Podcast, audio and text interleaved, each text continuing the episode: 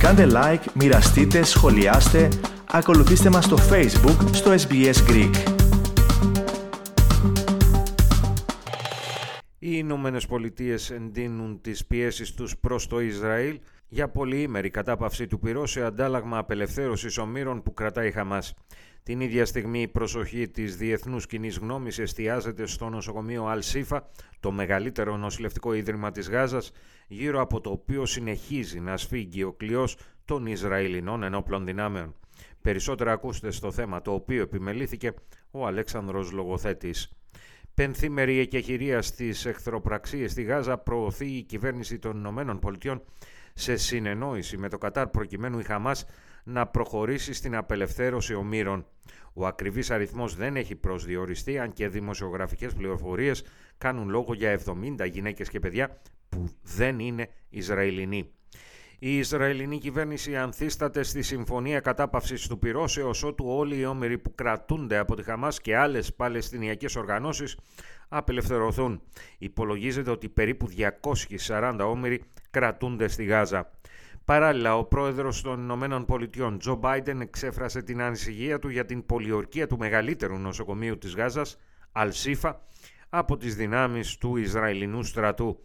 Τόνισε ότι δεν έχει διστάσει να μιλήσει ανοιχτά για το τι συμβαίνει σε σχέση με τις Ισραηλινές στρατιωτικές επιχειρήσεις όσον αφορά στο νοσοκομείο και πρόσθεσε ότι οι Ηνωμένες Πολιτείες βρίσκονται σε επαφή με τις Ισραηλινές αρχές για το θέμα.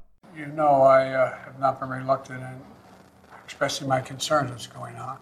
And it's my hope and expectation that uh, there will be uh, less intrusive action relative to the hospital. Uh, we're in contact with, uh, with the Israelis. Επιπλέον σημείωσε ότι γίνονται διαπραγματεύσεις με τη διαμεσολάβηση του Κατάρ για την απελευθέρωση ομήρων, τονίζοντας και πάλι ότι θα πρέπει να προστατευτεί το νοσοκομείο Αλσίφα. Also, there is an effort to uh, uh, take this pause to deal with the release of prisoners. And that's being negotiated as well with the Qataris are engaged. And uh, so I remain somewhat hopeful. But the hospital must be protected. Οι Ισραηλινοί υποστηρίζουν από την πρώτη στιγμή ότι το νοσοκομείο λειτουργεί ως μέγιστο διοικητικό κέντρο και ορμητήριο των δυνάμεων της Χαμάς. Γενικότερα θεωρούν πως όλα τα νοσοκομεία της Γάζας λειτουργούν ως προκάλημα επιχειρήσεων της οργάνωσης. Σε βιντεοσκοπημένο μήνυμά του στην αγγλική γλώσσα, ο εκπρόσωπος των Ισραηλινών ενόπλων δυνάμεων, υπονάβαρχος Ντάνιελ Χαγκάρη, ανέφερε ότι κάτω από το νοσοκομείο στο υπόγειο βρήκαμε ένα κέντρο επιχειρήσεων της Χαμάς, γυλαίκα με εκρηκτικά, χειροβομβίδες, επιθετικά του Φέκια Καλάσνικοφ, εκρηκτικούς μηχανισμούς, ρουκετοβόλα και άλλο οπλισμό. Βρήκαμε επίσης ενδείξεις που υποδηλώνουν ότι η Χαμάς κρατούσε ομήρους εδώ, ανέφερε ο εκπρόσωπος των Ισραηλινών ενόπλων δυνάμεων.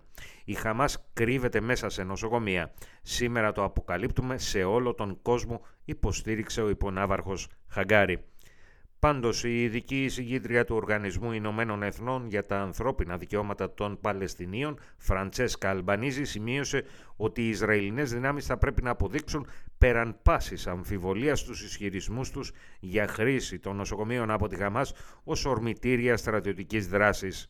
Η κυρία Αλμπανίζη μίλησε σήμερα το μεσημέρι στην Εθνική Λέσχη τύπου της Καμπέρας ασκώντας δρυμύτατη κριτική στις επιχειρήσεις των Ισραηλινών δυνάμεων στη Γάζα. Η στρατιωτική απάντηση του Ισραήλ δεν πρέπει να είναι η διεύρυνση του πολέμου, αλλά η επίτευξη της ειρήνης, σημείωσε η κυρία Αλμπανίζη. Κατηγόρησε το Ισραήλ για διάπραξη εγκλημάτων πολέμου.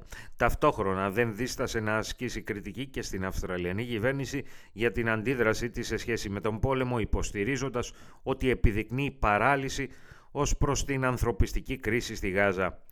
Επιπρόσθετα κατηγόρησε και τα διεθνή μέσα ενημέρωσης για την κάλυψη του πολέμου ισχυριζόμενοι ότι επιδίδονται σε μια προσπάθεια παρουσίασης των Παλαιστινίων ως ανθρώπων που διαπράττουν κτηνοδίες.